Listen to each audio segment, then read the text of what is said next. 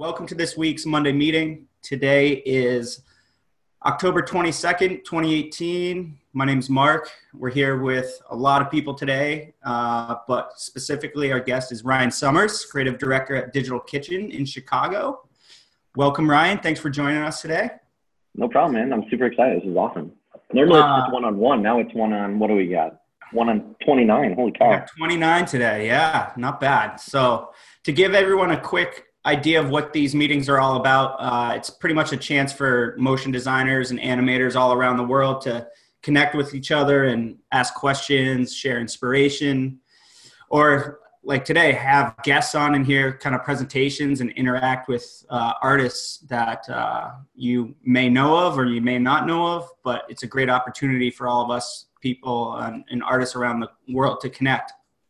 Um, a couple like house, uh, I guess, house cleaning type notifications items. Uh, questions, if you have questions to ask Ryan today uh, in the chat, uh, type questions with kind of like a semicolon and then put your question in. Um, it's, that's essentially like raising your hand, if you will. Um, and we'll monitor the chat. Niam's going to be monitoring that and calling on people. If, if you have a mic or video and you want to ask it live, uh, we'll you know we'll ask you to do that. If not we can ask it for you like if you're at work and you don't have access to a mic. Um, and then let's see.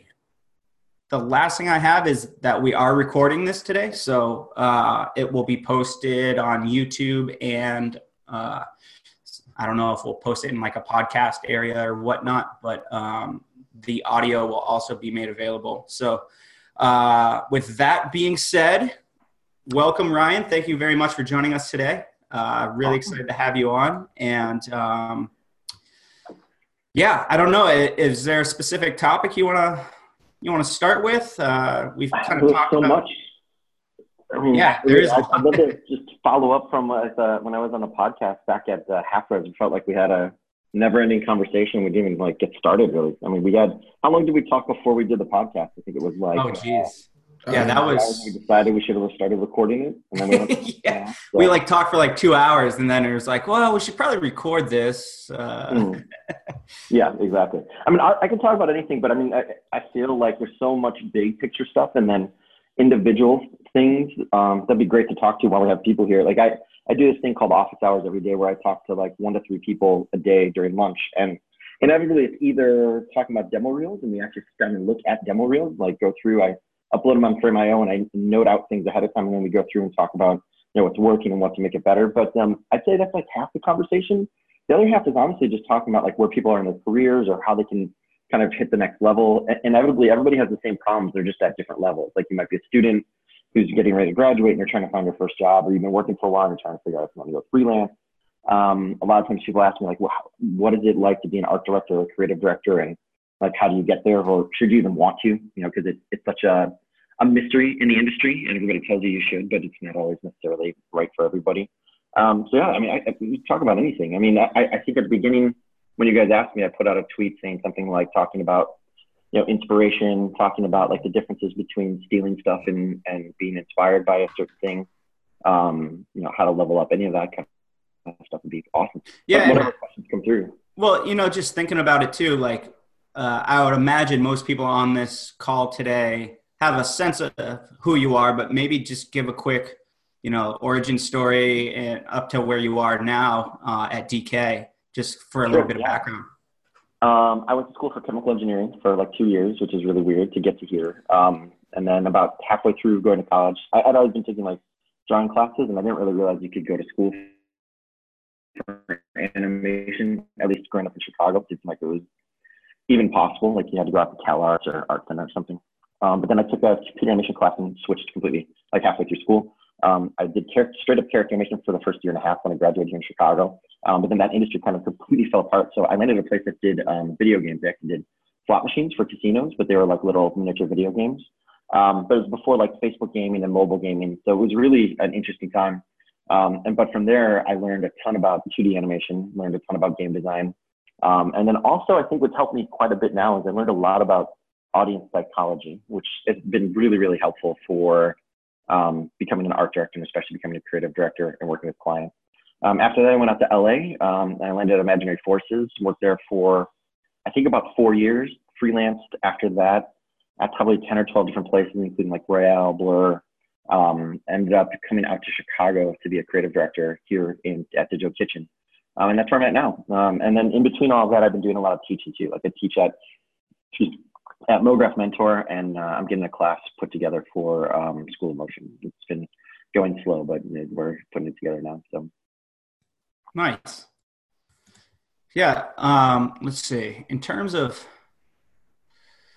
uh, just I mean, I start with. Yeah, go ahead. Yeah, I was, I was going to say since like you kind of opened it up a little bit early on, talking about how with Twitter you were going to say stuff about career advice and things like that. So while we're on Twitter and careers, I have a question that I lined up with like how nasty Twitter has become.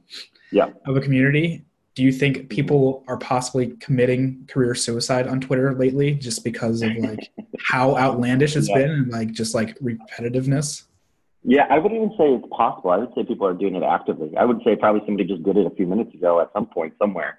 Um, I, am stunned by the stupidity on, on Twitter. I love Twitter. Um, it's honestly what helped me feel like I was part of the industry. When I went out to NAB the first year, I was totally lost. Um, first year I went like as a motion graphics artist, um, and I would walk past like the C4D booth, and I would just kind of hang around by the edges because I didn't know anyone or anything. I've been doing CG for a long time. I was a 3D Studio Max guy. I've been working in like film on a couple things, TV on a couple things, but I didn't know the MoGraph industry at all. And I basically was kind of like almost, I wouldn't say shunned, but kind of scared at that time because everybody seemed like they knew everyone. And I kind of made it my mission that within the next year, I'd meet as many people as I could, you know, outside of the actual physical space. Um, and Twitter became an amazing tool for networking and meeting people. And like half the people here, I probably have met. If everybody had their actual Twitter handles, I'd probably know everybody, um, or, most of the people. Um, but uh, I went back the next year and it was amazing. Like just you walk up to people and I think I even put I looked at my Twitter handle, just wrote it on my NAB tag, or I put like a sticker of my my icon, and immediately it was just like best friends. Um, but I don't know what's happened like in the last six months to a year, especially the last six months. But things have turned shitty really fast, in my opinion. It, it's become really difficult. I know like this time last year, um, at least politically in the United States, you know, obviously we have a ton of problems and it's pretty embarrassing and it takes up a lot of the oxygen. Um, but I actually made a, a, separate Twitter list, which is really powerful in Twitter. You can add people to lists. And if you use any of the native Twitter apps, if you follow a list, it takes out all of the ads and all the bullshit. And it's just like, I'm just following the people I want to follow. And it feels like classic Twitter, like from seven or eight years ago. Um, so I have a list called MoGraph Monsters. And I just went through and found like the 150, 200 people that I knew that talk motion graphics. And then anytime I saw anyone talking, like during um, kind of stem tide for a while. But I still think even now, especially in the motion graphics community, I don't know what's going on. I have my ideas, but I've seen a lot of really awful, really shitty behavior um, across the board where people are just throwing mud at each other or talking shit for for no real reason. Um, and I've seen people kind of like set, set their houses on fire. Um, I think out of just the desire for attention or out of frustration or anger. Um, and that that definitely goes noticed. like in, in, the back channels that aren't in public faces and in private Slack channels or um, private messaging or even in just like text messaging, there's definitely people who I would say have probably either, either been blacklisted or like on the verge of being blacklisted just because their behavior and the way they take pot shots at people and, and get really excited about like the back slaps and high fives they get for it.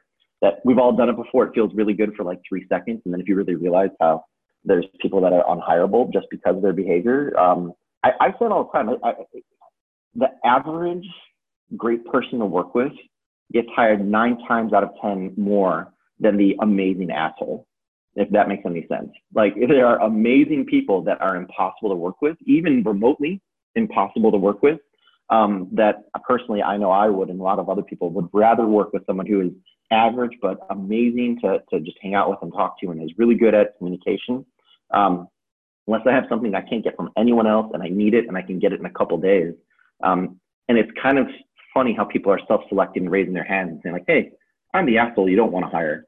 Um, it, it's kind of shocking. Yeah, it, it, it's just like in real life.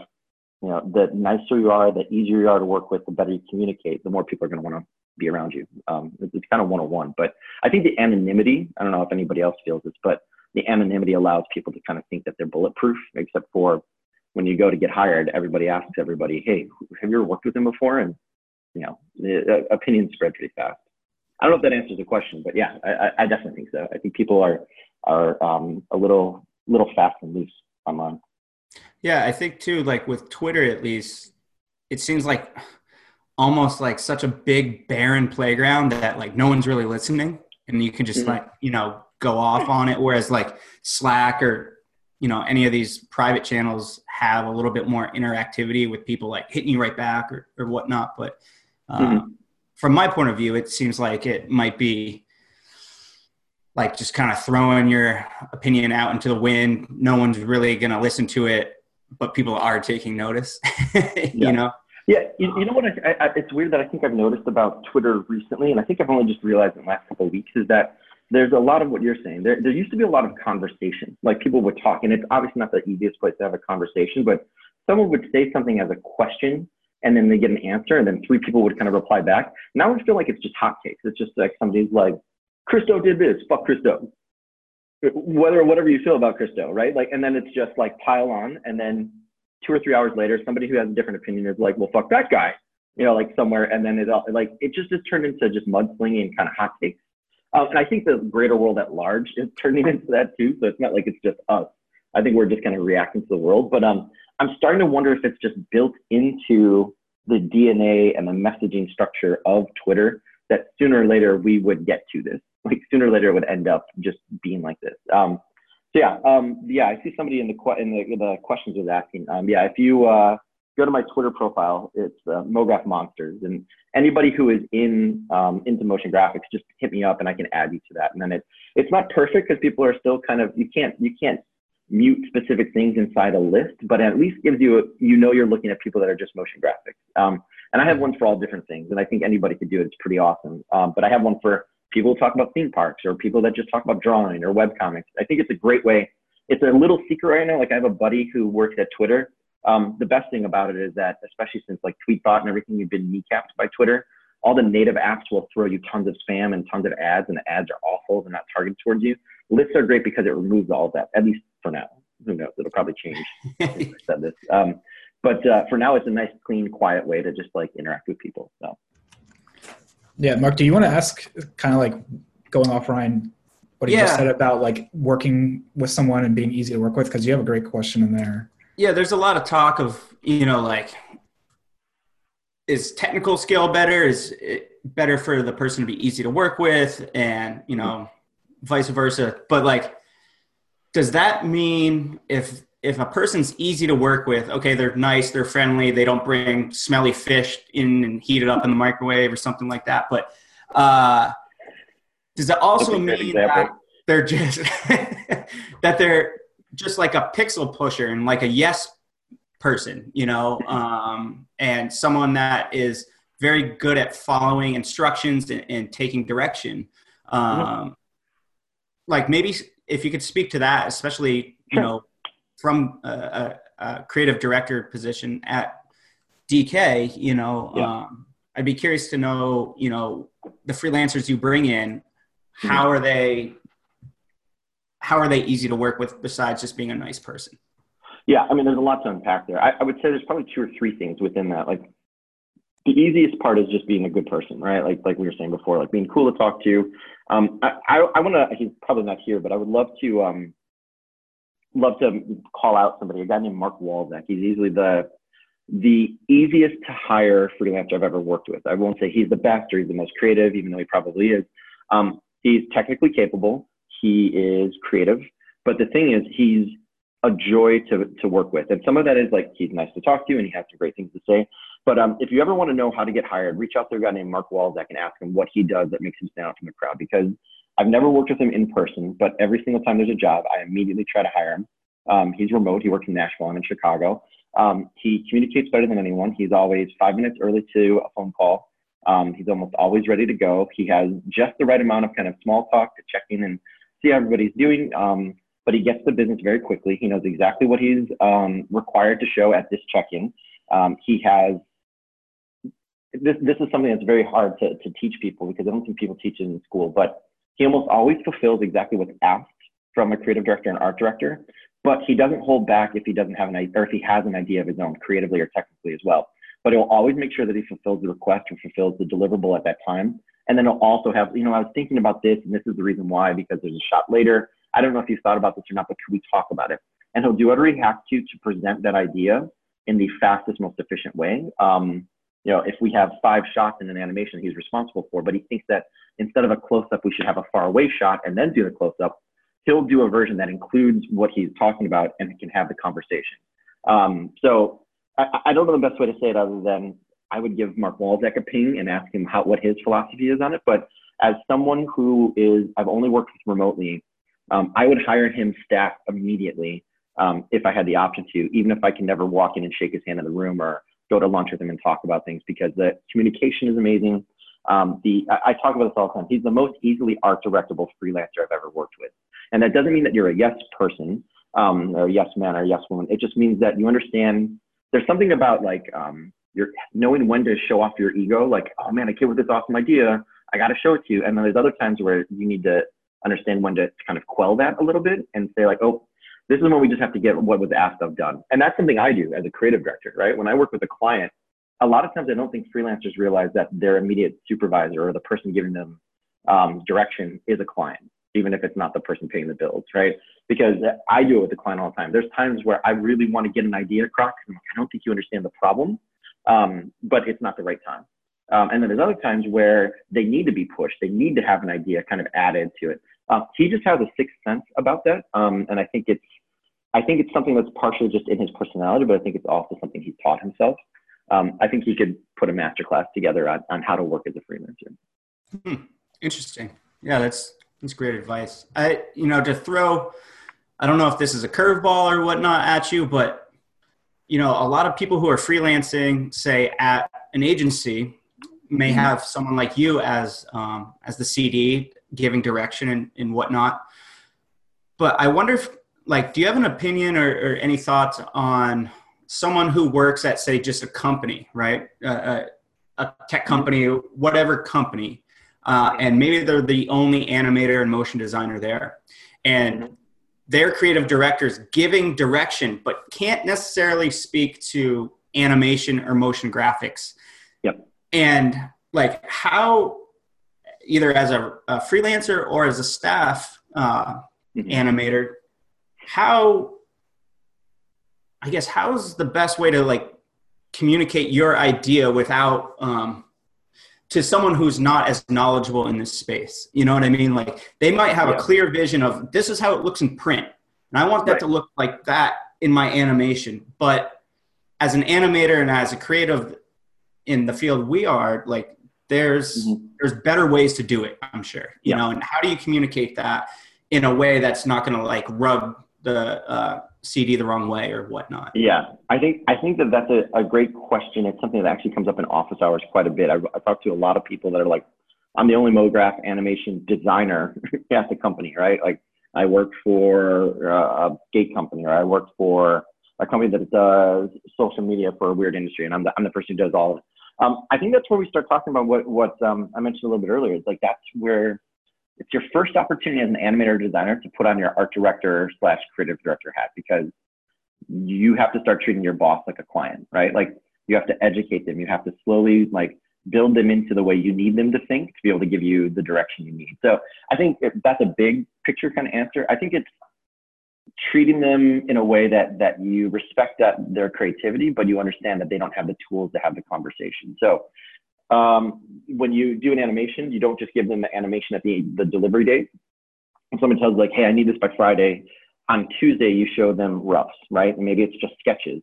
And then on Wednesday you show them the sketches put together on a timeline, right, with a little bit of you know stock music thrown in. But you treat them just like a client, where you make your own internal milestones. You're like, I know I need to get approval, but if I wait till the end, it could be a disaster. And you would never do that with a client if you're working directly with them, right? And the creative director may not know that they need that. That, that's the hardest part is that as an animator or designer, sometimes you get in those positions where it's like, I'm actually teaching my boss how to be my boss. Um, but if you do it the right way, it, it, in some ways, it's almost like dating. It's a relationship where you're telling them what you need and they're telling you what you need, you know, to get back. And sometimes you have to teach someone that, right? Sometimes you have to explain to someone how, how you need the relationship to work. Um, I don't know if that went a weird di- direction that your your boyfriend girlfriend their boss, um, but I do think there's some of that, right? Like I, I think there's a lot of frustration in the industry right now because people aren't getting to where they want to go, or they're in a position they're like, how can my boss not know what he needs to do or she needs to do for me, right? Um, and I think there needs to be, I think across the board in the industry, um, we have so many deadlines, we have so much stuff happening, um, everything's turned around fast for less and less money. I feel like on our side there needs to be a little bit more empathy for everyone at all levels in, in the company or at the studio that you're at, right? Like empathy for the studio manager, empathy for the human resources person, understanding that your creative director might be on six jobs at the same time um, and that they only have so much time to talk to you. So tell that art director, creative director what you need. You know, like you don't have to just be passive and wait back and sit and listen. You can tell people. You can stand up and be like, look, that, is, that critique you gave me isn't enough. You know, like I need to know if I need to do something that moves faster or slower and what reason, like why. Um, you can expect more out of your supervisors than you're getting. Um, and there, if you're not getting it, there's no reason that you couldn't go up to the next level and be like, can we sit down and talk about how I'm receiving critique or feedback? I feel like I'm I'm lost, or you know, I just need to have a conversation with another person in the room. So mm-hmm. it, it's hard. Part of it, I'm saying like take authority, but then the other part I'm saying is like sit back and listen and think about the position that that person might be in. Right. And it's a, it's kind of a slow burn too. It's something that's not going to mm-hmm. necessarily happen overnight. Yeah, yeah. I mean, I just had a great conversation with someone last week talking about how they brought in a new artist and they were supposed to be an amazing animator and they're kind of average animator or, or maybe just like starting to learn how to animate. And their relationship this person realized like they were supposed to be peers but now their relationship is i'm kind of a, a mentor to someone who is essentially an apprentice.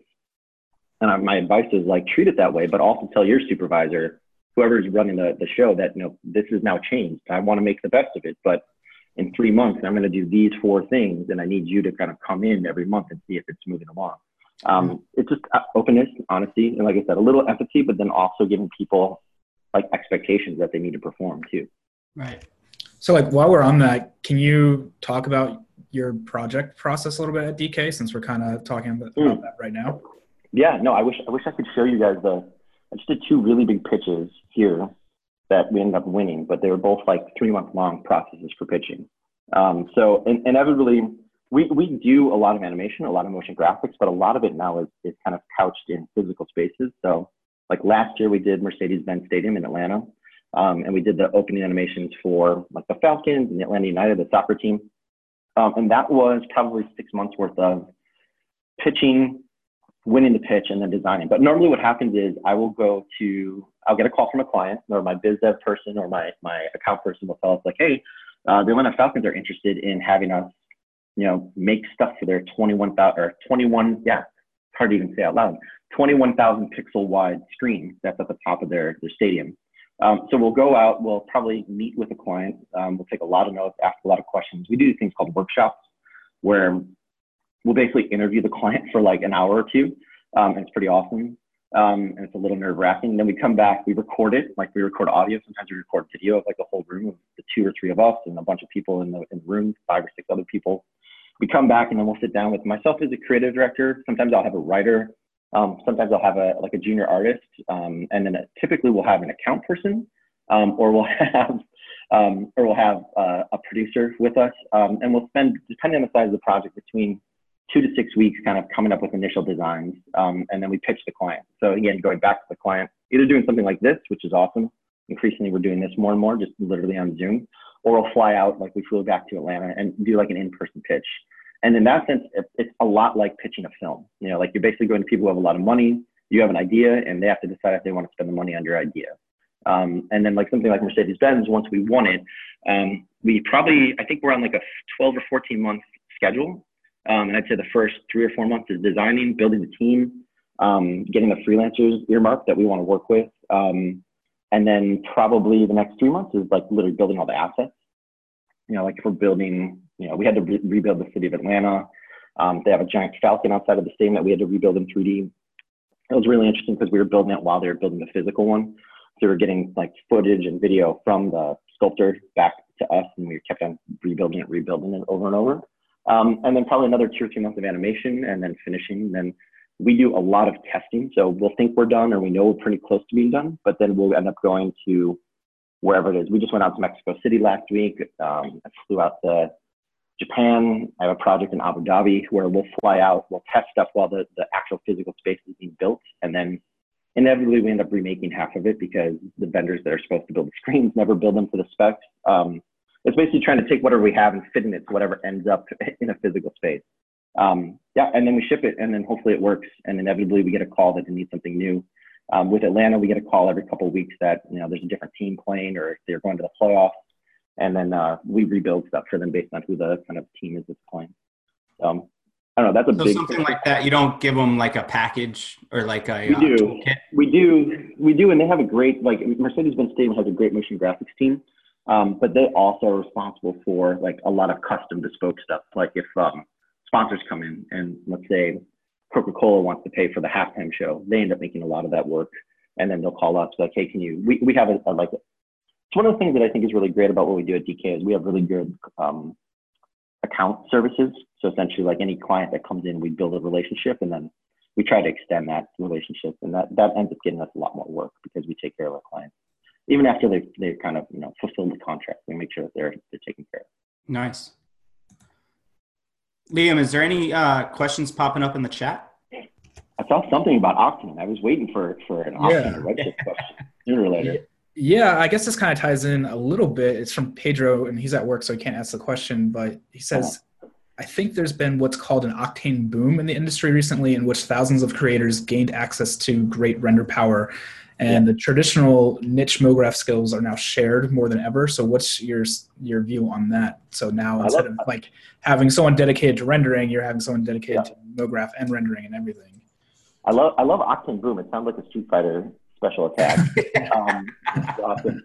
Um, I feel like somebody should do if if this stupid render wars thing has to keep going. I wish somebody would actually animate it like Street Fighter versus Mortal Kombat, and Redshift could be Mortal Kombat, and Street Fighter could be Octane or whatever. Um, I, I, yeah, I do. I do think I've, I've said a lot about this. I feel like people are barely pushing the the technology. Really, honestly, at least in MoGraph, I feel like everybody. I feel like we're at the point now where where style has been codified by technology um, where people's styles are like, oh, he has an octane style, or someone renders like Redshift, which is just it's ridiculous to me. Like it, it seems really silly. Um, I feel like they all do so much stuff kind of very similar that um, I don't know. I, I loved when one of the best things was I think when EJ started playing with Octane and showed people that like you can do really cute cartoony stuff with Octane and you don't have to turn on all the post effects and everything doesn't have to have bloom and everything doesn't have to be volume fog to shit. Like you can still make amazing things. Um, but yeah, I, am seeing Pedro kind of respond to it. Um, I, I think what's happening now is what happened to the 3D Studio Max industry like 10, 12 years ago when I was working and starting to use um, 3D Studio Max. Uh, originally, it was kind of a niche tool. Then all of a sudden, a bunch of plugins came in. Then V-Ray showed up and Mental Ray showed up. Um, and everybody all of a sudden had access to photoreal. Um, I think personally, in the next few years, everybody's going to be able to do anything they want in terms of realism or stylization, and it, the world's going to return back to, to artistry and more to creativity. Um, and I think it's anecdotal, but I feel like I've been actually in my office hours been having a surprising number of conversations with people who are really frustrated because they are um, seeing their jobs and their connections go away because they used to be a technology guy or a technology girl um, like they were the ones who could do motion graphics when nobody else even knew what it was. And now with, I don't even think it's just the render engines. I think having Cinema 4D in After Effects, um, I think the Creative Cloud making just everything accessible. And obviously, like if you guys saw Max at all, like the tools are getting ridiculous that'll be coming out in the next couple of years. Um, I think it's going to go back to what it was before, and you see this in almost every industry that has a technology boom. Um, it's not going to be about technology. It's not going to be about who can who can make a photorealistic render. It's going to literally be about, and that's why I bang on this so much. It's going to be about your voice or your vision or your ideas. Um, it already is, but I feel like we're just seeing a lot of people. It's like, oh, I didn't know I needed motion graphics, and this guy can do something photoreal. Um, I, I think it's weird because people always ask me like, oh, are the prices going to go down? Is it going to mean that everyone's to be fighting for the same things? Is there going to be like a a 99 designs for motion graphics. And I'm like, there, there always will be something that's kind of like low hanging fruit, right? Like I feel like you saw it in explainer explosion. Like for a long time, nobody was doing explainer. So anybody could come up with a, a basic rig in After Effects and could animate all of a sudden, you know, had a company making explainers. Um, but now everybody's animated a cartoon hand swiping a phone a thousand times, and everybody has the same two character design. So people think explainer videos are over and that you know it's the lowest hanging fruit. Um, but I do think it's weird when you see a company like Buck or a company like Oddfellows do it as extensively a, a explainer video, but their their look, their style, their voice, the way they animate, the way they tell stories is so different from the thousands of other people doing, and that people will still pay a lot of money for a well executed explainer video. I mean, I can't say the number, but um, we worked with a very large tech company in our Seattle office, and the budget for these explainer videos were six figures. You know, like it, it and if you looked at it, if you looked at what it could have been, somebody could have made an explainer video that was super low end um, but I think the same thing will happen with 3D. Like it'll be commoditized just like VFX to a certain degree. And if you just do what everybody else is doing, you can expect to get paid less and less and expect to do more and more. Um, but if you do something that no one else can do, if you do something that people come to you for you and not for the fact that you have a license and an engine and a, a good set of CPUs or GPUs, um, that I think the industry will still be fine for people. Um, but yeah, I mean, I definitely think that there are I'm excited that there's so many people doing motion design. There's definitely some people out there that are really upset that guys like Brographs and guys like Grayscale Gorilla and people like Andrew Kramer or even me are giving away things for free or talking to people about things like day rates or how to bill or how to do kill feed. Um, but those people were never, I think, and, and I probably make some people upset. Um, those people were never really in the industry because they enjoyed the industry. They were in the industry because it was easy to get paid for pushing buttons it's just like it, it's the one thing that really frustrates me is that anybody who gets mad at you guys or anybody who gets mad at Chris Do or anybody who gets mad at people who are training people or Joey or Michael because they're teaching people or they're giving it away for free, they might as well get out of the industry now because that's not going to slow down. Yeah, I think there's somewhat of a backlash on that, right? Like, um, I mean, personally, I've learned a lot through chatting with you I've learned a lot through, you know, all these other outlets. And yeah, you got to take it with a grain of salt, you know, like when Chris Do talks about selling a logo for $150,000, like that's just not in my wheelhouse. But yeah, there's mm-hmm. companies out there, agencies out there, that's what they do. Right. But, um, yeah, yeah, know. and that's honestly, a good point. I, I, the thing is that when, when Chris says that, I think it's great because it opens people's eyes that that's possible, right? Like you or me working by ourselves when no one knows us, we're not going to have access to the MailChimps of the world. They're going to pay two different agencies to rebrand themselves when all they really did was simplify the logo, change the font, and codify everything into like four colors for a, a color palette and hire an amazing illustrator. But there are companies out there that will. And the fact that that's possible in the day and age when everybody else is worried that, oh, everything's going to be, we're going to get paid less and less I think people need to understand that, that that's out there and it's something that you can reach for and understand what it takes to get there. hmm So I guess like kind of piggybacking off that, something that I had jotted down are like, what, what would you say would be your like top five, like career tips or even technical tips for like a, uh, for an animator or motion graphics artist while we're like kind of on this topic of giving away sure. info, right? Yeah. Um, um, I would say my, my, number one thing that I still think, no matter what happens in the industry, um, that I think can, can help you, and I won't, I can't tell you how it will help you or when it will help you, but I will tell you that it will, is um, level up your ability to draw as, as fast and as much as humanly possible. I think the ability to draw still and will always, especially as more people start doing, you know, more, they learn what the computer is actually doing um, drawing in front of a client or drawing in front of a supervisor looks like magic and always will. No matter what you do, someone will say, fuck, I wish I could do that. If you can communicate your idea by drawing it out. Um, and if you're looking for a way to level up, I can tell you, I've interviewed like almost 200 people for a senior artist position here. Not a single person could draw. I asked them like, hey, do you draw? Could you send me some pictures from your sketchbook? Can you send me something from your Instagram. No one was drawing.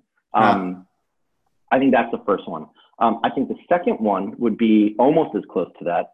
Um, is to get a camera, like a real camera, like a real DSLR um, or a mirrorless or something that isn't your phone, and carry it with you as much as possible and make imagery. Um, take that imagery, take it home, get in Lightroom, and decide what your way of shooting looks like you know, like what it means. Like I, I say all the time, like voice and vision the fastest way to dis- discover what you like and what you don't like is to try to draw and struggle through it and then go out and take a camera and try to make an image the way you see it, not the way someone else sees it. Um, mm. So I think those two things can help you. I, just speaking as someone who started off as an animator, was drawing every day, and then didn't see that coming out in my work at all, and then was like being asked to make style frames, and I'd never taken a photo before in my life, and having to go out and find something that wasn't just stills from when I hit, you know, Unsplash or I go to another just kind of free site. Um, that stuff makes a huge difference. Um, I think another thing is to I think networking obviously is huge, but I think being very like targeted in your networking. So say like, say you want to work at Giant Ant or you want to work at Oddfellows, start building the relationships with the people that you want to sit next to like as soon as possible. You know, like if you want to work at Giant Ant, go and find the three people that have worked on every spot they've done for the last year and reach out to those people, share stuff, ask them questions, um, ask them if they could take a look at your work, ask if you could do this, like a Zoom kind of situation. Um, but like targeted networking, not just like go to every meetup and drink with the same people and complain about the same things. Or you know, like I see people networking, and I feel like it's just people trading business cards. It's not people um, building real relationships. Um, I think a fourth one would be get used to public speaking in any way possible. I know that's like scary, and I know as an animator, a lot of people think that that's like makes no sense at all.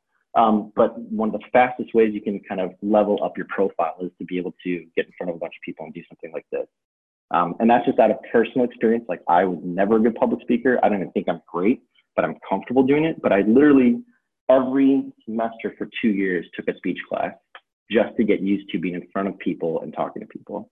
Um, so I think being able to do that would be awesome. Um, I don't know. The fifth one, I would say if you do specialize in anything, um, finding a way to learn the step before and the step after of whatever you specialize. So if you are super into character animation, understanding rigging and understanding modeling, you know, or if you love doing environmental, um, if you love world machine, understanding compositing and maybe understanding photography, like the step before and the step after. So that even if you don't do it, um, being able to understand what the person before you and the person after you needs in the pipeline um, I think that that can help you too. Does that does that answer? That, that I think that was fine. Yeah, that's that's awesome. Yeah. Um, cool. Liam, is there anything else popping up in the chat? Yeah, there there was a follow up. Uh, just recommendations that you might have for books or learning resources for people that want to get into drawing. Oh yeah, um, there's a ton. Um, the first one I would tell you is go to controlpaint.com. I think they're still around. They have a ton of free tutorials. Um, they have a ton of very focused uh, tutorials as well, but they're great.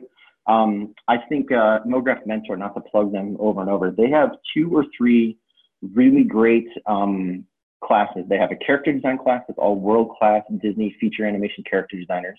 Um, Deep Savali has a really great illustration class, um, but it is both, very specific on, on, on illustration. Um, if you're really into animation um, and you want to get into more character animation, um, there's obviously like all the the really big books that everybody tells you to get. You know, like there's the Richard Williams Animation Survival Guide. There's Illusion of Life, which is more like a history book than really like instructional. Um, but there's a really great book called I'm trying to remember the name of it, but it's by the, a guy by the name of Wayne Gilbert. Um, it used to literally be sold on his website as like a pamphlet with like a spiral binder. Um, it's maybe only 100 pages long, but I would say it is the best thing I've ever run into about posing for character animation. Um, and I'll find the name of it, but it, it's something like Simplified Guide to Planning Animation for, or Drawing for Planning Animation. It's a really wordy title, um, but it has some of the best kind of explanations on how to pose characters just as boxes and lines, and then how to take that into like the next step and the next step and the next step. Um, yeah, I think somebody got in there. Simplified Drawing for Planning Animation. Thank you. Um, that book is, I think, amazing. The cool thing about it now is I think it also sold as an ebook, so you can have it with you everywhere you go. Um, so I think those are awesome. Um, I think somebody else else asked about what about learning to filming with DSLR? Would that benefit? Yeah, I, I think anything that helps you with storytelling. Um, I think that's probably one of the biggest weaknesses in our industry is that everybody's just focused on design and cool transitions, like how to do something that looks cool and people. I think the biggest problem with our industry right now is people get excited about something difficult, not necessarily something well executed. So people are always like, "Oh man, look at that title sequence. That would look like it was so hard to do." and not necessarily like, wow, look at that title sequence. It made me think about the TV show that I was about to watch. Um, so I think even in the voting, even when people vote for, you know, the opening titles and who wins which title, I still think people are voting on, I don't know if I could do that. That was super hard versus, oh, wow, that title sequence I want to keep watching it because three episodes in, it told me something I didn't know about the show. Um, and I go back to it and I watch it again.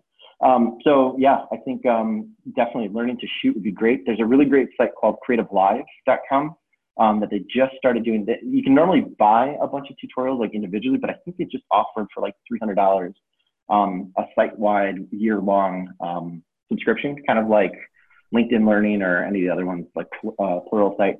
Um, but they're very focused on photography. They have a decent amount of videography.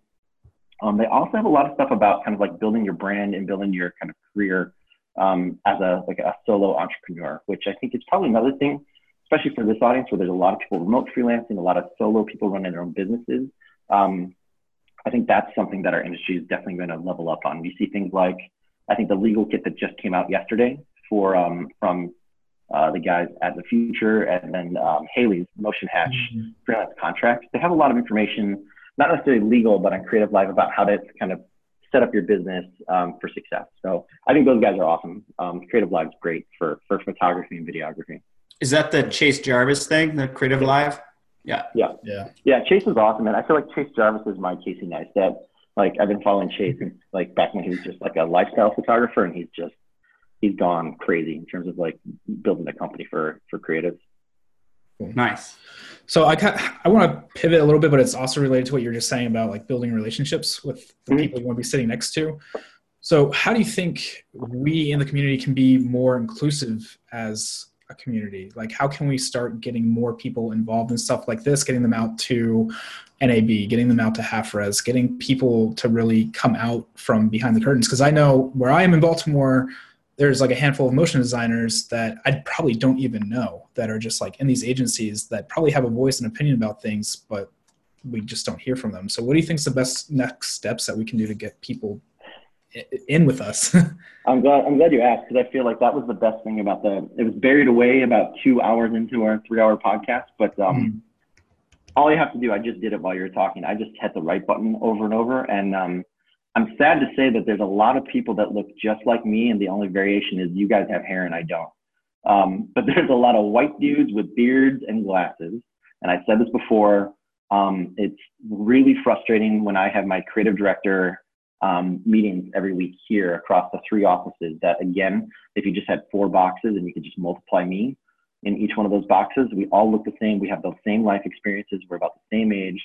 Um, I would say our range of things that we are inspired by and that we reference um, are probably all very similar. You know, we we all probably watch the same animation. We probably all know the same artist um, within a small range of deviation. Um, I think it's our responsibility to change that um, in the industry. Uh, partially because if you think about the work we do, we are doing the work that that sells product or creates the, the climate of cool or creates what's socially acceptable to anybody who's watching TV, anybody who picks up a phone, anybody who kind of does anything um, that interacts socially. It's our responsibility to lift more people up. So part of it is, you know, like doing something that may not feel necessarily comfortable, reaching down to people that are younger than you and asking them to be treated like a peer. Um, if you are in the room with three or four people and you notice that the one woman in the room never speaks up, finding time and finding an environment where she can speak up. And that takes work sometimes. Sometimes it takes talking to someone privately and having a difficult conversation and saying like, hey, I don't understand why you're not you're speaking up. Is there anything I can do?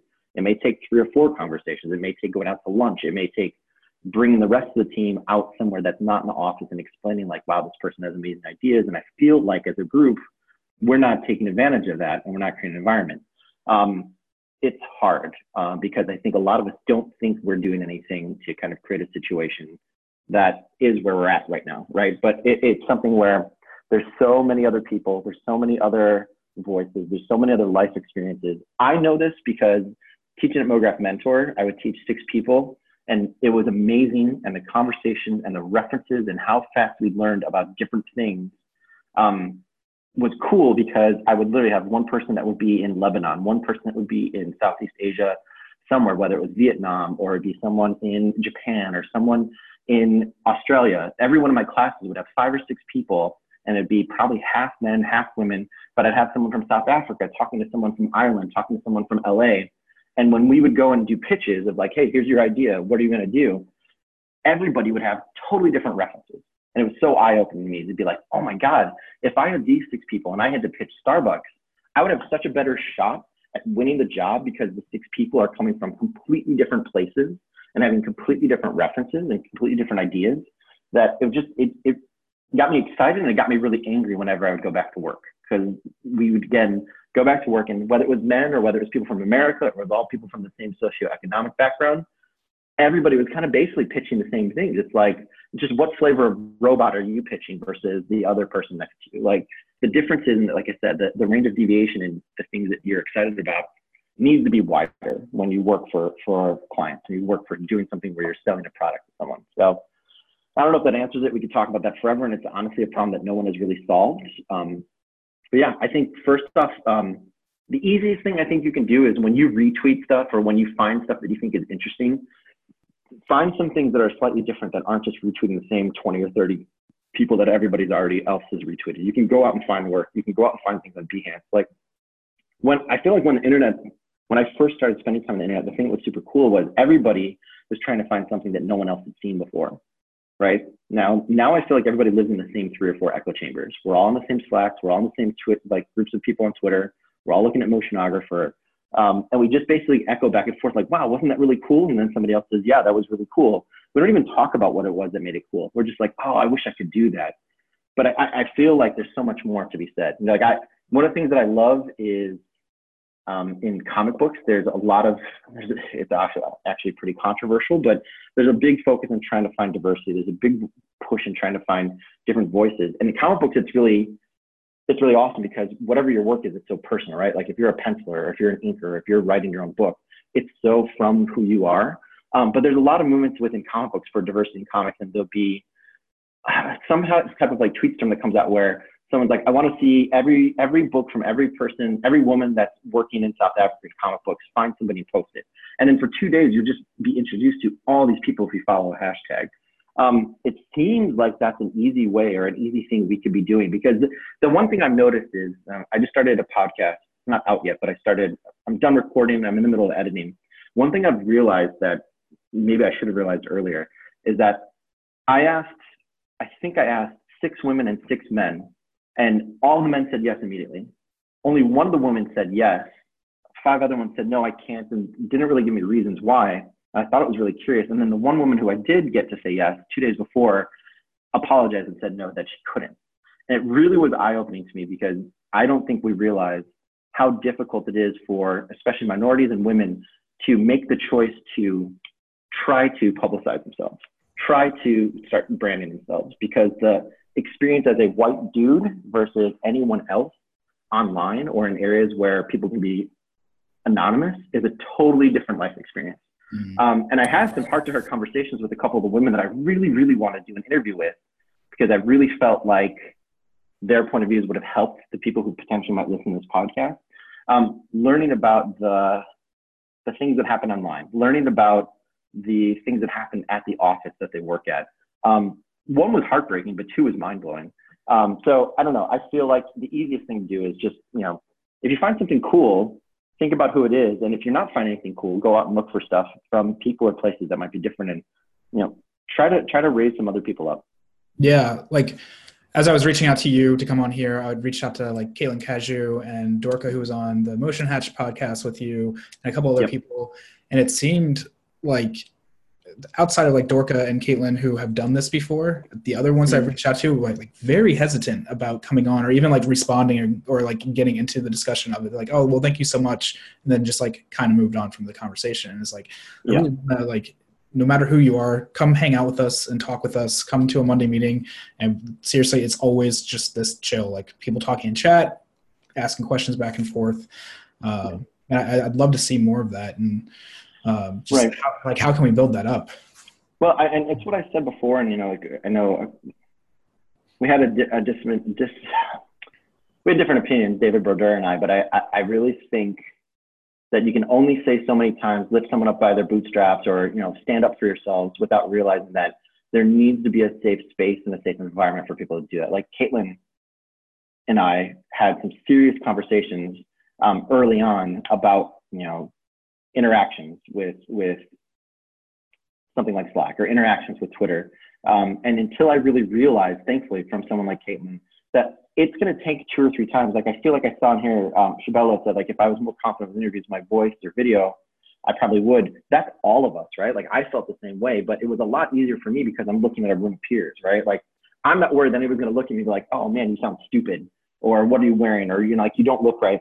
But because of someone else's different life experience, that that's being slammed in you at work and in just social environments in school and relationships. Um, it took a long time for me to really realize that we need to create a space for women. You know what I think would be amazing for a Monday meeting is for you guys to find someone that can run one of these that actually is a, a woman or is a minority and then have a room where it's just women talking to each other like this. Like if you guys and said, we're going to do a Monday meeting, a special one, it's going to be for women only because we want to create an environment where you guys can feel comfortable doing this. And from this, we want to interview five of the 20 people that show up. That would be something that would be amazing. Yeah, you know, that's like, a great like, idea. Let people have a place where they can get used to speaking, get used to talking, figure out what they're doing. Like, like I, I will, to my dying day, applaud Paul Babb for a million different things, right? But what he did at, at Maxon's booth and what he did at, I think it was at SIGGRAPH or NAB this year, and actually had, I think it was four, five, or six women and did a press conference about women in motion graphics and basically provided a forum and then took two steps back and just said, go, go out to the world, go talk about what you want to talk about. But this is a way for this to change. Um, that, I mean, I feel like every group that has an audience, every group that has a community, if they really want to make a change, that's a great example on how to do it. Yeah. And I, uh, my camera just shut off again. But uh, what I wanted to say to everyone who is in this meeting today is that we try to create like a safe space for everyone. Like anyone who wants to join, like come on in, like talk about whatever you want to talk about. We record these, but we don't post them all per se. Uh, if if there's things that come up and people are not comfortable with sharing it, that's great. And we like want to keep this like a safe space to be able to open up and, and share either client stories or business stories or whatever it may be. So uh, I think what Ryan mentioned about doing like a, a, a, possible like women's only one or whatnot, I think that's a great idea. Um, and I think we should definitely look into that and, and make that happen for sure. Um, mm-hmm. But every every week, I encourage everyone to come and, and participate in this and and feel comfortable uh, participating, knowing that most of these are kept private and uh, mm-hmm. and that we just want really want to like foster this community. So yeah, yeah, I think it's important to do something like that, which I, I think in some ways is kind of um, a passively aware kind of situation. But then I think it's also actively lifting people up, right? Like actively promoting people, actively saying like this person is good as everyone else. Like when you give off a list of people you want to work with, having two or three women that's in that list, right? Like having when you think of people that are female designers that you think should be promoted. Um, I just feel like there there's a passive way to do it. Like, okay, cool. We should always find a way but I also think it's important not just to do like, oh, here's a women's only event just for women. I think it's also important at the same time to have a way to say like, on this list right here, there should also be three women on stage at a conference, right? Like there's so many times where like if you knew the amount of designers that actually drive the industry at the shops you love that are women that just don't care about going out and making their name it would blow you away it just in general the amount of people like we think we know the industry because all of us are here and we watch online and we see twitter and we see slack and we see motionographer, but men, women, female, minorities, whatever it might be, there are so many other people in the industry that just don't care about promoting themselves that actually drive the industry. Um, you'd be blown away. Like every shop has four or five people that are better than all the people you know the names of, um, but they just don't care. They just go to work, they make their work, they go home, and they have really full lives. Um, so I think understanding that, like I, personally, I'm tired of going to conventions. I'm tired of going to speaking engagements where it's all dudes um, where it's all men, and it's not even men; it's the same people over and over. Um, I think there's something to be said about that. I know there's a couple people online have kind of made the moment or the movement to say like, you know, if you're asked to speak at something, one of the first questions you should ask is what's the lineup, and if it's the same five or six people that you always see, it's probably a time to go and probably a time not to go, and that might be a time not to go and offer up your spot to someone else. Yeah. Um, I also now that we've kind of like doubled how many participants are in here too. If, if you weren't here in the beginning and we kind of wrap up after an hour, if you have any last minute questions you want to get into Ryan, I don't know, your, your time is probably running up to Ryan as you need to start your work day. Yeah, but. I can go, I can go for, I mean, if there's more questions, I can go for a few minutes. I mean, I feel like okay. I've been ranting on the same couple things for a while. No, yeah. I just want to make sure that people that joined in late, because now we're at like almost 60 people in here. When we started, it was only 25 or 30. So uh, yeah, let's, let's, do, let's do a lightning round. Do we have a lightning yeah. round? just do, I mean, I'll, I'll scroll back up to you and see if there's any questions. Yeah. I, mean, I hope um, that was useful. I hope it wasn't just me standing on a soapbox. I, I no, no, no, no, I think all of it's useful, and, and there's been good comments coming in from the chat. So, okay, cool. Yeah. Let's see. Well, I, and honestly, the other thing I think I, while we're looking for other questions, the one thing I would say is um, we're all learning. You know, I, I think most people have the best of intentions, but there's some people are afraid of saying something. There's some people afraid of saying the wrong thing. Um, someone mentioned in the Futur did the women in design live stream. Um, super awkward and kind of weird at times, but that's a step forward. The fact that somebody who has a platform was trying to, to do something, I think that's the right first step. Um, but I don't think there's ever a time to kind of like relax or, or just like, oh, cool, we did it once, now everything's equal. Um, I feel like it's something that's going to be consistent and constant. Um, I'm looking up. Yeah, any other questions? I see one from Gumbo Inc. It says yep. advice on pitching and commu- communicating with clients going from an art director to a creative director. That's a great question because I, honestly, that's where I draw the line between an art director and a creative director. Is the art director can run a team, can can work internally and deal with feedback, um, but to me, a creative director is someone who, who is client facing. Um, I would say on the pitching side, um, try to avoid recycling other people's ideas. Um, it's an epidemic in the industry right now um, because of the pressure. There's no pitch fees a lot of times, or there's very short amount of turnaround time. Um, I see a lot of people just taking reference and selling that as ideas. That has a whole heap of different problems that could happen, going from you know you just looking like everyone else's work to you pitching against somebody who you actually pitch their work against them to maybe you actually win off of someone else's idea and then you have to go and actually find a way to make that without getting sued into oblivion I've had personal experience that if you ever meet me in person, I can tell you the story that almost shut a very famous shop down. Um, that I'm not going to broadcast to 60 people, but uh, anywhere we're at, I'll, tell you the story. Um, but yeah, I think um, understand there's a difference between homage and reference and straight up swipe. Um, I think it's why I always talk about voice and vision. Like if you have, if you have a sketchbook or you have a, a, a Lightroom catalog of ideas that you're always trying to execute on, or you're writing, or you have a Pinterest board that, like, man, if I could find a way to take this black on black photography from this photographer mixed in with Mike Mignola's style that he does Hellboy, mixed with what Edgar Wright does when he cuts three shots together. Plus, I've always wanted to do something that deals with magic versus science personally, right? And you're chasing that and you're looking for the job to fit those into. That I think is the biggest difference to safeguard yourself is that you have a personal voice, you have a personal vision, you have things inside of yourself like, man, I got to find a job that I can try to try this idea out in.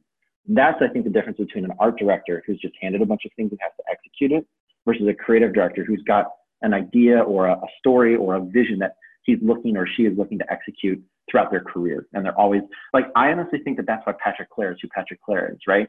We all kind of laugh now there's a Patrick Clair look. That dude has spent 10 years trying to figure out what that was and then another five years perfecting it. And now he's the only guy who ever gets to do title sequences because he had a voice and a vision that got so popular that it's now become a style. But you know, like that to me, that's almost like an end goal. Is like if you can become ubiquitous because you've spent a decade and a half developing your own personal vision. It's like in comic books, right? Like there are artists who at different times in career in the like lifespan of comics, their style gets copied by so many people, like Jack Kirby or Jim Lee, that like like everybody tried to draw like that person. They all looked like copies, like really bad photocopies of them. But that person spent a decade. Mike Mignola's style is so amazing that no one can actually even do it. Anybody who tries to do it, it looks like a joke, and everybody you know, kind of calls them out. Um, that's where I feel like if you really want to be a creative director, that should be kind of your goal. Is to develop a personal vision, a personal style that everybody wants to emulate, but nobody really can. Um, I've got another one that came in earlier from Taylor Cox, who's at work. Uh, he wants to know what's a trend that you see that is dying and a trend that you will grow or that will grow in the coming year. Um, so yeah, you've, you've kind of hit on that with Twitter a couple times, but what, what do you mm-hmm. think is going to be coming up in the next year for 2019? Um, I think 2019 and 2020 are going to be the year of remote freelance. Um, I think those are going to be the years where the tools all mature and the rest of the industry catches up to what we all here already know is that you don't have to have a room in an expensive city full of expensive, you know, 800, 900,000 dollar a day artists to compete with anyone. And I think we already know that. I think we're already seeing it. But I think that that's when all the studios that we love will really start to understand that and will be forced to embrace it or they'll be forced to kind of fall into the distance. Um, the amount of talent that's out there that works in a lot of different places that can take advantage of like the geographic advantage of being in Nashville or being in South America or being in a cheaper to live place where they can have a good quality of life, a good work life balance, can raise a family, but still do competitive work. When you have things like Pixelplow, when you have things like Slack, and you have things like Frame.io and things like Zoom, there's no reason that you have to just take the best of the talent that's available to you in a very expensive city to start a studio or to compete with a pre-existing studio. So I think that that's going to be increasingly more and more something that studios like us that have been around for 20 years are going to have to accept and get better. Um, and I think that our competition is already here and is, is already kicking our ass in some ways with two or three people working across the country or working across the world um, at any time. And I think it's an actually exciting time because the opposite is what happened in visual effects where all the work just got outsourced to every country that's cheaper and then it kind of didn't really it has become a commodity um, I feel like that's one way that our industry is going to avoid just having a, a menu of, okay, I want a character here and I want a transition here and it's going to only cost $250. You know, like it's not going to be a menu of items that you can just, you know, take at the lowest price. Yeah. Um, how about, let's see, from Tokyo Megaplex, are there projects that you haven't worked on yet in your career that you'd like to be working on? So like interactive games, tour visuals, etc. That's, that's everything. Everything I've ever wanted to do, I haven't done yet. Um, I really desperately want to get back into character animation. That's one of the goals I've had since I came to DK, and it's it hasn't happened yet. But hopefully, we get our feet underneath us with that. Um, I think there's an incredible um, set of animators here in Chicago um, that I think if I could find the right jobs to kind of glue them all together for three or four months together at the same time. Um, I love the fact that cel animation is finding a resurgence in motion graphics. I abhor the fact that there's like two house styles across all motion graphics and cel animation. And I think that there's it's one of the purest art forms, and I'm really frustrated that there's essentially two or three ways to do it. Um, like long-limbed, flat characters with black outlines and black triangle drop shadows have just gotten to the point where I'm, I'm just so tired of seeing it. Doesn't make any sense. Yeah, and then rubber hose. Um, again, that's one of those things I said earlier where technology commodifies codifies style. Like people's styles are being determined by the technology, whether it's 3D with um, with you know, Octane and Redshift just being done at the base level, what it gives you versus really exploring what's possible, or 2D animation, people learning from the same three tutorials or using the same two or three um, scripts. Um, it, it's super frustrating to me. It's the same thing that happened in video games. Like right at the point where video games have the capability to make essentially fully immersive animation quality, like feature animation quality games, um, everything went to photorealism, and we've never seen it kind of really turned back. We've seen a, a kind of small explosion of like indie developed video games that I think are getting back to you know more artistic styles, like games like Journey and game. You know, there's a ton of mobile games and smaller games on PC.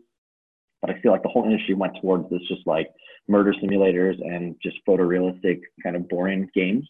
Um, I, I, am afraid that you know motion graphics are going to get that way with it's either going to go towards the super photo, photorealistic, like a TV commercial from a VFX house, or there's going to be the two animation styles and everybody's just going to do them um, over and over and over until people get sick of it. So that's why I say there's always room. If you have a vision or you have a style that's different or you're exploring something, um, there's always room for something new, especially in motion graphics. Yeah. Um, let's see. I have a question that I didn't ask early on. Who do you want to hear from in the industry? And you kind of touched on the, that you're starting a podcast. So, like, what kind of stories do you think are currently missing from the industry? Um, so I'll just do. I am probably still like a month or two away, which will probably turn into the beginning of the next year for the podcast. To be honest, I'm trying to I'm trying to do it all by myself right now because um, I feel it's important to just have like again a, a voice that's focused. But um, for my my podcast, the real idea for it was we all again live in our kind of echo chamber, but we're never really hearing from people in like our brother and sister industries or, or, or kind of parts of the industry. Um, I'm tired of hearing from the same seven or eight people. That's myself included. I don't know if people really need to hear from me all that much more, but I think they it might be great to hear from people that I know that aren't in motion graphics. So Um, the show is basically the first season of the show is basically about failing as an artist and how to um, keep, keep going. You know, like when you have a job you love and you fuck it up, how do you wake up the next day and, and move forward? So um, I'm talking to people like Stu Maschwitz. I'm talking to people like the guy who directed Maze Runner, um, who almost killed his lead actor. Talking to people who edited the Hunger Games films and then went to the Spider-Man movies that no one liked. Um, how do you work for 18 months to two years on, on a project that you put everything into, and the day it comes out, people say it's one of the worst movies ever, or it's one of the, the worst incarnations of a character. Um, people like uh, a friend of mine who's been in LA for 12 years, sold his first script, and has never worked on another project since then, and has chased breaking, re-breaking into the industry for 12 years. Um, how do you keep doing that? Um, talking to younger artists who have never been an art director, who've just been hired to become an art director, you know, three weeks before I interviewed them. Um, so the general idea is something like that, like talking to people in related industries where you have an artistic career and you're trying to be a creative professional that might necessarily be the same echo chamber of people you're used to hearing from. Um, but at least this first season, talking about the hardest thing to talk about, uh, talking about when you screwed up and how you recover and how you keep going. Um, if people dig it, the, general idea is I interviewed 12 people um, and I'm cutting all the people's interviews as if it was one long conversation with everyone in the room. So it's taking a little bit longer than a normal just interview and post. Um, but essentially, I asked 12 people the same 12 questions. And curiously enough, they, a lot of people had very different reactions. So it's almost as if they were talking to each other rather than just me talking, you know, all the time. Um, but the idea is to release, hopefully it would be five, six, or eight episodes based on the way I cut it. Um, they'll hopefully be 30 to 40 minutes. They won't be super long, so you can listen to them um, pretty quickly on a, on a kind of um, kind of commute.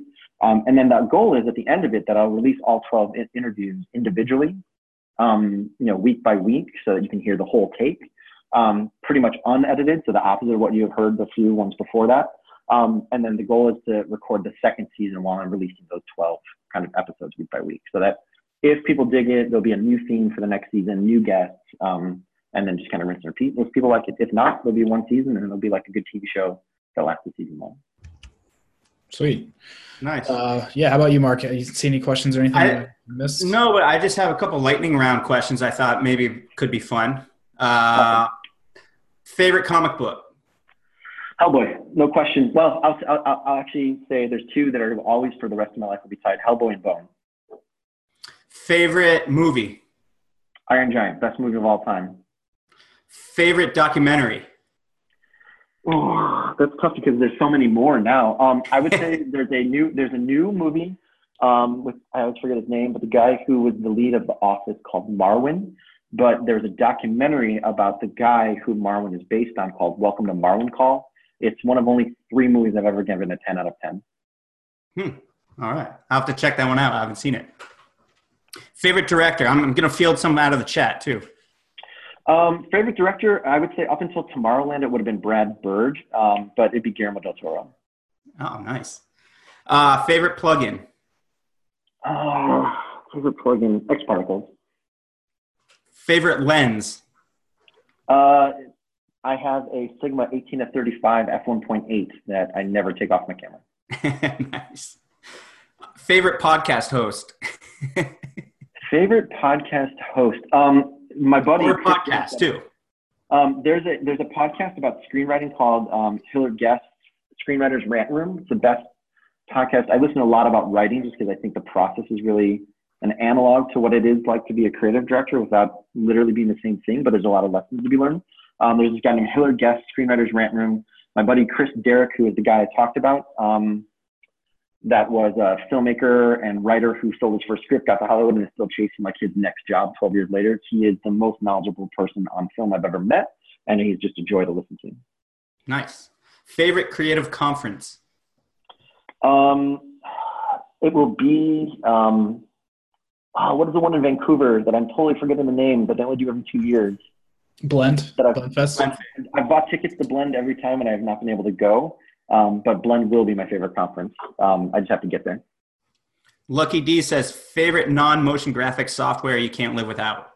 Um, other than the Twitter client, which doesn't really count as creative software, um, I would say Scrivener. Scrivener. Okay, cool. And if you're drawing uh, pen and paper or iPad Pro and Apple Pencil? Um, start off pen and paper, scan it to iPad Pro, print it back out, and ink it on paper. And what what app do you uh, use on the iPad? Procreate, no doubt. And the yep. new new version is going to be even better. Nice. Uh, and best way to promote your work? Um, create fans by talking them face to face and have people that will be your your best fans. Cool. And last one, this is kind of a joke, but RTX on or off? off for now. yeah. Awesome. All right. Well, I think that I, I mean, ton of great info today. And everything yeah. packed in. Uh, I mean, just just over an hour. So thank you so much for coming on, Ryan. Really appreciate yeah, guys, this is amazing. I can't believe we had. Do we have sixty people? Do we actually hit it? I think we broke the record today. Yes. I think we hit like fifty-seven was was the peak. So just just awesome. under sixty.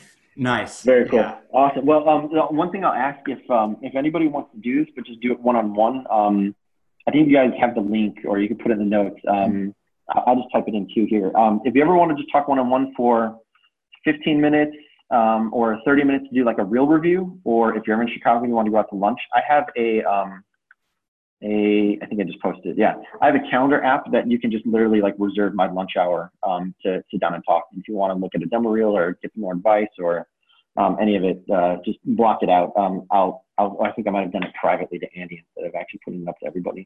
We're going to hang in the chat. Um, but um, I'll, I'll apologize in, in advance that sometimes I have to reschedule because my, my calendar gets kind of crazy sometimes for work. Um, but yeah, just reach out there, um, book a time, we'll talk, we'll meet. Cool. And in terms of other social presence, you're pretty much Oddernod everywhere, right? Yep, exactly. Right on. Awesome. Well, thanks again, Ryan. We really appreciate it. Liam, is there any last minute items you want to mention? No, I think that's it. Thanks for joining us. Of course, as Mark's already said, uh, for people that are new to this, since we hit like almost 60 people, you can find us every week here Monday at 10 a.m. Eastern time, just kind of hang out and do this. And then once a month, we're trying to have a special guest on like Ryan. Um, and then we've had like Barton Damer in the past and a couple other people. Hayley Akins was just on a couple weeks ago. And we'll kind of just do like a presentation like this and hang out and talk with people, ask questions. Um, but yeah, if you ever just want to hang out on Mondays, everyone that's joined us this week, come hang out. Everyone's welcome. We try and level the playing field. If there's somebody in here like David Ariew or Ryan, just come in and you can talk to them and they are the same people that you know in your real life. Like we, we're all human beings, so feel free to talk to them. Um, also, Monday, yeah, MondayMeeting.org. Yeah. Billy. Thanks, Billy. yeah, forgot about the website. Awesome. So, yeah, I think that's it for me. Cool. Well, thanks again, everyone, for joining. Uh, Ryan, you have any last words? Parting words? No, just uh, thanks everybody. And man, like like the more you guys can do this with other people, Twitter is, is awesome, but it falls apart fast. Just do more of this. Do FaceTime, do Hangouts, just talk to each other instead of talking at each other. Awesome. Love that. That's a great part uh, piece of advice. So, um, thank right, you guys, everybody, for joining, and we'll see you next week. Yeah. Have a great week, everybody. Yep. See ya.